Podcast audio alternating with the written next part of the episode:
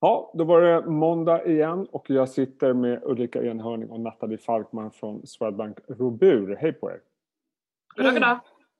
Eh, mycket att prata om idag. Eh, rapportperioden har ju dragit igång men jag tänkte att vi skulle fokusera på lite andra saker den här måndagsförmiddagen. Och jag tänkte med att vi skulle blicka lite bakåt och titta vad det är som har funkat egentligen på börsen 2020 så här långt. Eh, vad är det som har lönat sig Nathalie? Ja, eh, jag tycker att i år så har det lönat sig att eh, lyssna mindre på börs och aktiestrateger. Eh, istället har det varit mer rätt att analysera bottom-up. Och det innebär egentligen att lyssna direkt på bolagen. Eh, vad de säger och vad de ser om sina respektive verksamheter och sektorer.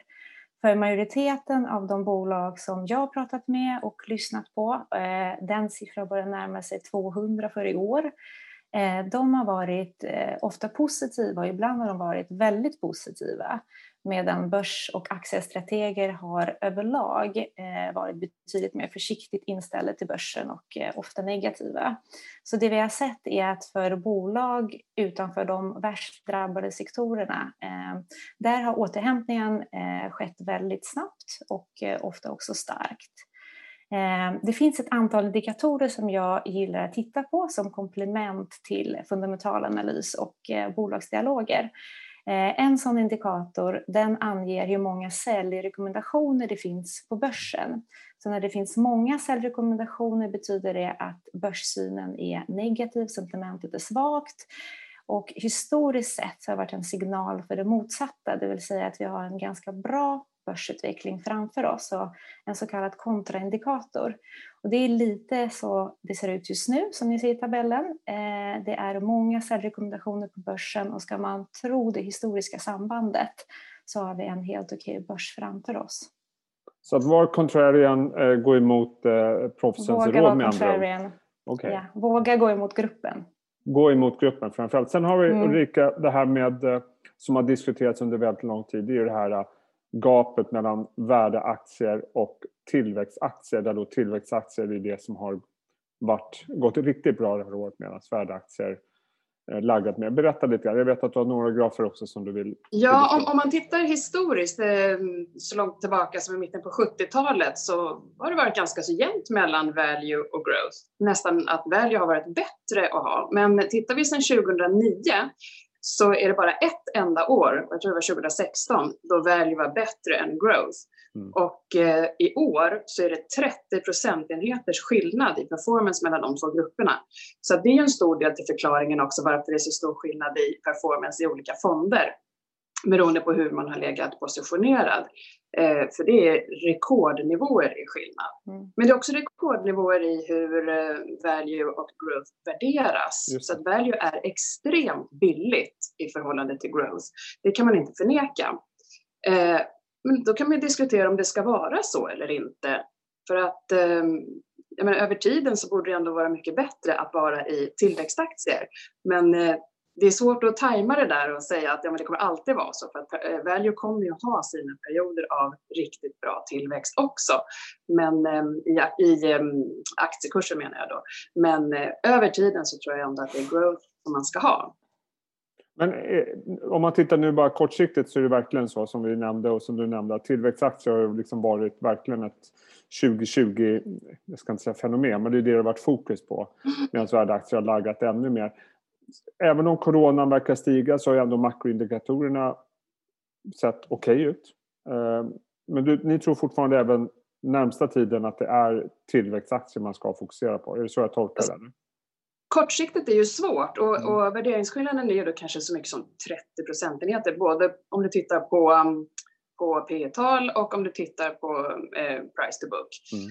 Eh, men om vi jämför med Japan till exempel så är det ännu större skillnader där. Där kan value värderas långt under 10 eh, gånger på PE medan growth kan vara 40 eller 60. Och eh, om vi bara gör ett litet räkneexempel. om vi har ett valuebolag som värderas till P 15 men det växer knappt. Och sen har vi ett tillväxtbolag som värderas till dubbla multipeln 30 gånger men det växer med 25 procent per år. Om vi tittar två år fram i tiden, då kommer det här tillväxtbolaget ha vuxit sina vinster med mer än 50 procent. Och multipeln kommer då, P talet kommer att ha gått ner under 20. Och då är inte skillnaden så stor längre. Så att så länge som det här tillväxtbolaget fortsätter att växa så kommer det fortfarande vara där man vill ligga då. Så att man skulle kunna säga att tillväxtbolagen de växer ändå in i sin värdering över tiden. Så att därför så tror jag att långsiktigt så är det där man ska ligga. Men kortsiktigt, jag har ingen aning. Nej. Eh, eh, något annat som jag tror, vi, vi brukar ju prata om den kinesiska marknaden när vi snackas vid och det är ju en marknad som det har varit ganska tyst om corona där, tycker jag i varje fall. Det verkar mm. som de börjar få bukt på det. Hur resonerar ni kring den marknaden eh, just nu? Ja, om man eh, tittar på återhämtningstakten så kan man summera att i Kina har återhämtningen varit skarpare positiv mm. jämfört med resten av världen. Så den har varit eh, mer V-formad. Och återhämtningen den leds av investeringar, industriproduktion men även den kinesiska konsumenten har, är på väg att återhämta sig.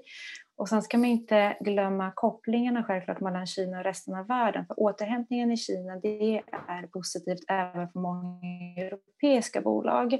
Där till exempel inom verkstad så exponeringen mot kinesiska marknaden ligger på 10-14 procent. Så en stark Kina är egentligen bra även för oss eh, Eh, i Europa. Eh, och blickar vi framåt så tycker jag att Kina är en oerhört intressant marknad och jag skulle inte utelämna den i en långsiktig aktieportfölj.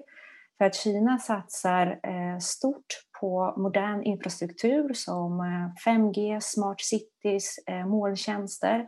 De satsar också stort på att få upp andelen förnybar energi, renare transporter. De satsar på att bygga upp en ekonomi som är mer grön, hållbar, cirkulär och alla de satsningarna de skapar en stark positiv strukturell medvind som, kommer, eh, som gynnar och kommer till godo både de, för de lokala bolagen och eh, även globala bolag. Så jag tycker det är en väldigt eh, spännande marknad. Och ni har mer eh, två aktier som ni tycker är bra exempel på investeringar i Kina just nu. De är ganska olika varandra men vi mm. kanske ska börja med jag ska inte säga mest uppenbara, men den som det pratas mycket om och som är väldigt populär även utanför Kina, det är Alibaba ja. förstås. Eh, varför precis. är den fortsatt så intressant? Eh, Alibaba, precis, de flesta känner väl till Alibaba man kan säga att det är Kinas motsvarighet till Amazon. Så att Alibaba har flera e-handelsplattformar, det är Kinas största leverantör av molntjänster det är, eh, de har också Kinas motsvarighet till Paypal, eh, betaltjänsterna, och de har också ett antal företagsmjukvaruapplikationer, bland annat Zoom, den som vi använder nu. Zoom i Kina heter DingTalk och har 10 miljoner kinesiska bolag som kunder. De servar 120 miljoner kinesiska studenter, så det är ett stort bolag och Alibaba har kunnat växa med över 30 procent i många år. Eh, det växer också lönsamt och jag tror att det har stort utrymme att fortsätta växa. En intressant jämförelse i det sammanhanget är att marknaden för eh, måltjänster i Kina är bara en femtedel av marknadsstorleken i USA. Så som sagt, jag tror att Alibaba kommer kunna växa, fortsatt växa väldigt starkt och fortsatt lönsamt. Och sen hade du ett bolag till som är av en helt annan karaktär. Vilket är det? Eh, Ehm, helt annorlunda men också väldigt spännande att äga. Eh, bolaget heter Lining eh, och det är Kinas motsvarighet till eh, Adidas eller Nike, Puma. Lining är en person. Det är Kinas första olympiska mästare i gymnastik. Så när Mr Lining var klar med sin idrottskarriär startade han det här bolaget som nu bär hans namn. Det är ett bolag som producerar och säljer sportkläder och sportskor. Och bolaget Liding det gynnas ju av den strukturella trenden där sportfashion tar marknadsandelar av fast fashion. Så Liding har kunnat växa dubbelsiffrigt. Eh, de flyttar tydligt fram sina positioner. Eh, de expanderar sitt sortiment. De är jätteduktiga på digitala försäljningsplattformar och sen eh, appilar de också till Kinas nationella stolthet eh, i och med att Liding är en kinesisk olympisk mästare. Så att jag tror att det här bolaget kommer fortsätta växa starkt och det kan man också lägga till att det är betydligt mindre än de västerländska eh, konkurrenterna. Ja, intressant. Eh, och Ulrika, andra sektorer som ni är intresserade av just nu? Ja, med risk för att bli tjatig, men jag skulle vilja mm. lyfta fram en sektor som jag tycker blir lite styvmoderligt behandlad faktiskt, dataspelssektorn. Eh, man, man, pratar lätt sådär bara om, om, gaming lite slarvigt, men det framgår inte riktigt om man då menar dataspel eller om man menar kasinoverksamhet. Men i min värld så är det väldigt stor skillnad på de här två branscherna och jag föredrar absolut dataspel. Eh, jag skulle vilja likställa det med lite bredare entertainment bara, precis som att om man tittar på TV, Netflix eller man går på bio så vill man som kund bli underhållen. Precis som när man spelar dataspel, det är det det handlar om. Kanske till och med att det är ännu bättre att spela dataspel för där är man ju aktiv i det man gör istället för att bara passivt sitta och titta på en film. Så att eh, jag är mycket mer liksom, generellt positiv till den sektorn än, än eh, vad andra är. Sen så är det många också som likställer dataspel bara man ser bara krigsspel framför sig. Ja. Det är så mycket mera som finns här. Om man tittar på de noterade bolagen som finns i Europa så är det framför allt inte krigsspel faktiskt. Eh, det finns eh, Frontier Development i UK som eh, gör spel baserade på Jurassic Park eller solspel. Vi har racingspel, man har Team 17 till exempel som har gjort en nylansering på 90-talsspelet Worms. Så att Eh, det finns så mycket annat att spela där också. Och vill man så kan man även investera i till exempel lilla Nacon som gör handkontroller och headsets till spelindustrin. Så det är en jättestor industri som växer fantastiskt bra. Mycket nytillkomna spelare har ju kommit nu under coronakrisen också. Men det är en tillväxt som fortsätter så att jag tycker absolut att man ska vara exponerad där. Och jag menar, det här är en industri som är, som du säger, väldigt eh, diversifierad. Det finns alla möjliga typer av bolag som är verksamma inom det här området. Eh, fördomarna säger att man blir otroligt beroende av enskilda spel, att det nästan blir så binärt. Att funkar inte det här, då är det i princip kört. Lite grann som biotechindustrin har varit eh, karaktäriserad som tidigare. Vad säger du om vad säger du till dem som säger så? Om man vet Jo, men man, det, det, stämmer. Man har ju verkligen sett det lite sådär som en boom-bust-industri och det har väl mm. också synts i värderingarna som tidigare har varit ganska låga på de här bolagen. För att det har varit väldigt eh, fokuserat på ett spel och att man måste sälja allt vad man kan på det och för några år senare så har man ingen försäljning på det längre. Men eh, där har faktiskt någonting förändrats. Eh, hela den här digitaliseringsvågen som har skett för dataspelsindustrin har ju gjort att man löpande när man har gett ut ett spel så kan man komma med uppdateringar och förbättringar av det. Mm. Och det gör ju också att livslängden på ett spel blir mycket längre. Eh, dessutom så har de här bolagen blivit mycket bättre på att fortsätta och kapitalisera under en längre tid på sina spel. Ehm, de ser det inte bara som att de ska sälja här och nu, utan de har ofta väldigt långa affärsplaner för sina spel. Är det något särskilt bolag du vill nämna i sammanhanget?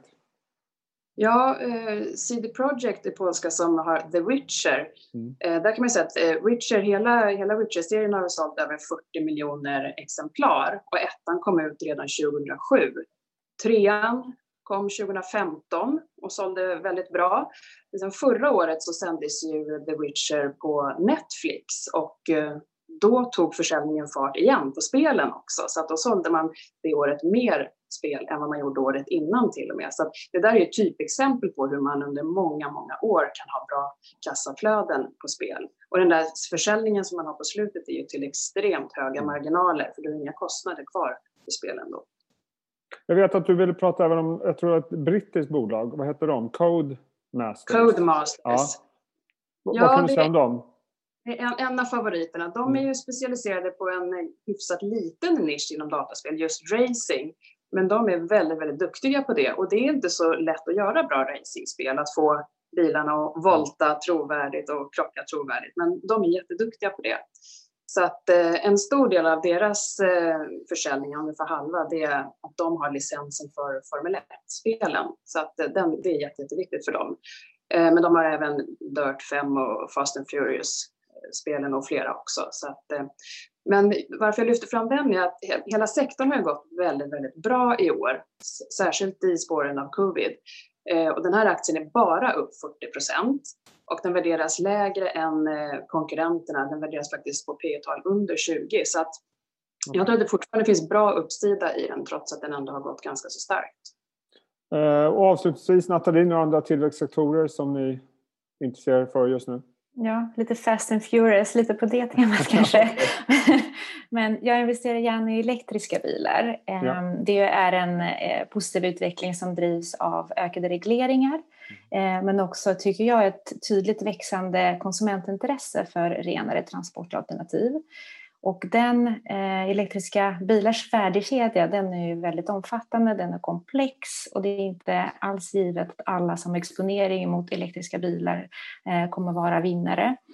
Eh, jag investerar gärna i den här trenden via industriella halvledarbolag. Det är bolag som bland annat tillverkar eh, kretskort för kraftöverföring och det är en väldigt viktig produkt i elektriska bilar. Och nischen för eh, industriella halvledarbolag, det är ganska få spelare i den nischen. De blir partners till eh, elektriska bilar, eh, tillverkare av elektriska bilar. För det är mycket know-how i den produkten och så måste man dessutom tillverka eh, stora volymer av den. Eh, sen är en till positiv aspekt att eh, det enbart är positivt för dessa halvledarbolag när det säljs fler elektriska bilar för det sker ingen kannibalisering i försäljningen. Och i det sammanhanget kan man säga att det krävs sju gånger fler kretskort för kraftöverföring i en elektrisk bil jämfört med en diesel och bensinbil. Och så bland det här klustret av bolag så finns det ett som jag gillar lite extra och eh, det heter SD Microelectronics eller Microelectronics förkortas lite lättare SD Micro. Eh, det är ett franskt bolag som är eh, huvudleverantör till Tesla, så den finns i alla Tesla-bilar. Och precis som, eller som många andra bolag inför Q3-rapporten så har även SD Micro eh, höjt sina prognoser för Q3 och för helåret. Så det är ett bolag som jag gärna äger på det här temat. Intressant. Intressanta bolag. Det låter ändå tycker jag som att eh, ni är hyggligt positiva till börsen. Ja, Eller? försiktigt positiv som vanligt. Ja. Försiktigt, försiktigt positiv, ja, det är bra. Ja, precis. Ja. Och fortsatt eh, tänka långsiktigt, inte ja. tajma. Mm. Strukturell tillväxt, viktigt ord. Ja. Eh, kul att snacka med er igen. Eh, Detsamma. Intressant att se vad ni tar, ja, tar fram ur eh, magiboxen nästa gång vi pratar vid. Väldigt intressant. Uh, ha en riktigt bra vecka och uh, ja. sköt om er. Lycka till i rapportfloden. Ja, tack detsamma. detsamma. tack. Hej då. Hej.